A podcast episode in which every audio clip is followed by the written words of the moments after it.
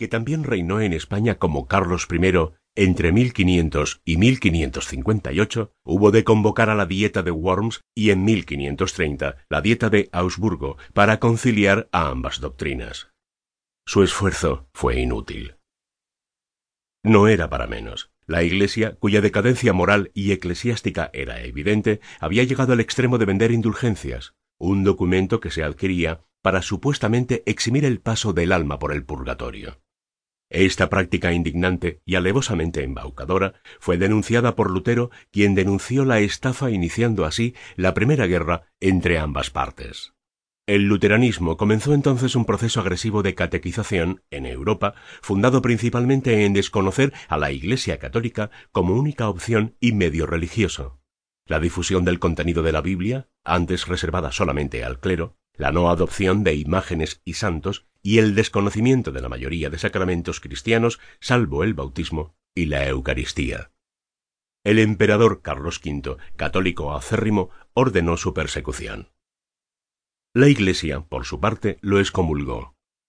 Muerto Lutero en 1546, el crecimiento de esa fe y la rebeldía de los nobles compelieron a Carlos V pese a ganar la batalla de Milberg en 1547, a aceptar las condiciones de los nobles rebeldes y en 1555 firmó la paz de Augsburgo.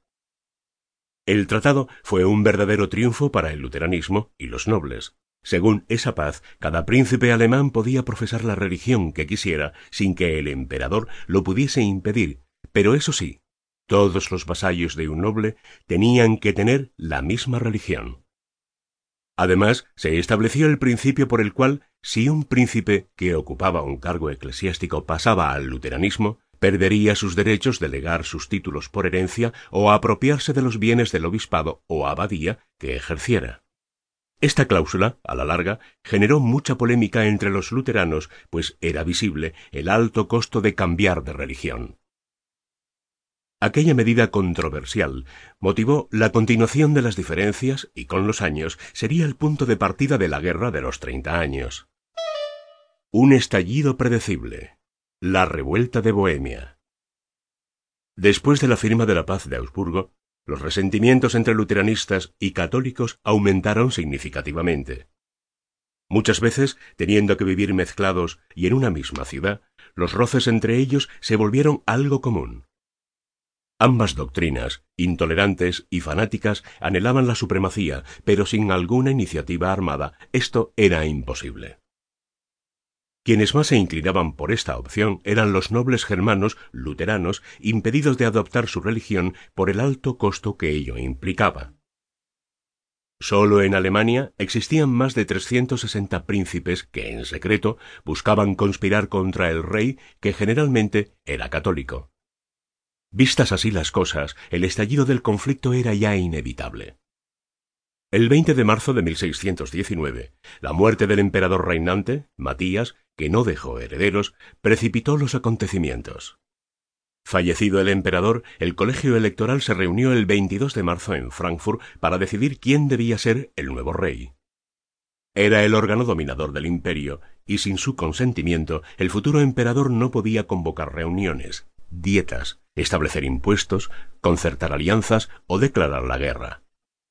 Estaba integrado por tres electores católicos de Maguncia, Colonia y Treveris, los electores calvinistas de Bohemia, del Palatino y Brandeburgo, y finalmente el elector de Sajonia de religión luterana.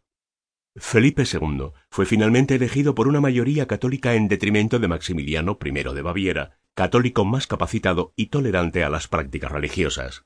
Tras su elección, la preocupación se extendió como reguero de pólvora a todo el mundo protestante, que conocía perfectamente los ideales del nuevo emperador.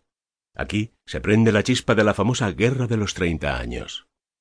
Felipe II era un ferviente católico. Por ello, nunca pudo ocultar su desprecio por la aristocracia luterana o calvinista y sus excesivos apetitos de poder. Resistido, la situación se volvió más tirante cuando la nobleza de Bohemia, enterada ya de sus intenciones, se declaró en abierta insubordinación. Este fue el hecho final de una larga serie de rivalidades entre religiones cristianas, a las que había de añadirse ulteriormente el calvinismo, entre las que se contaban los violentos sucesos de Donauworth.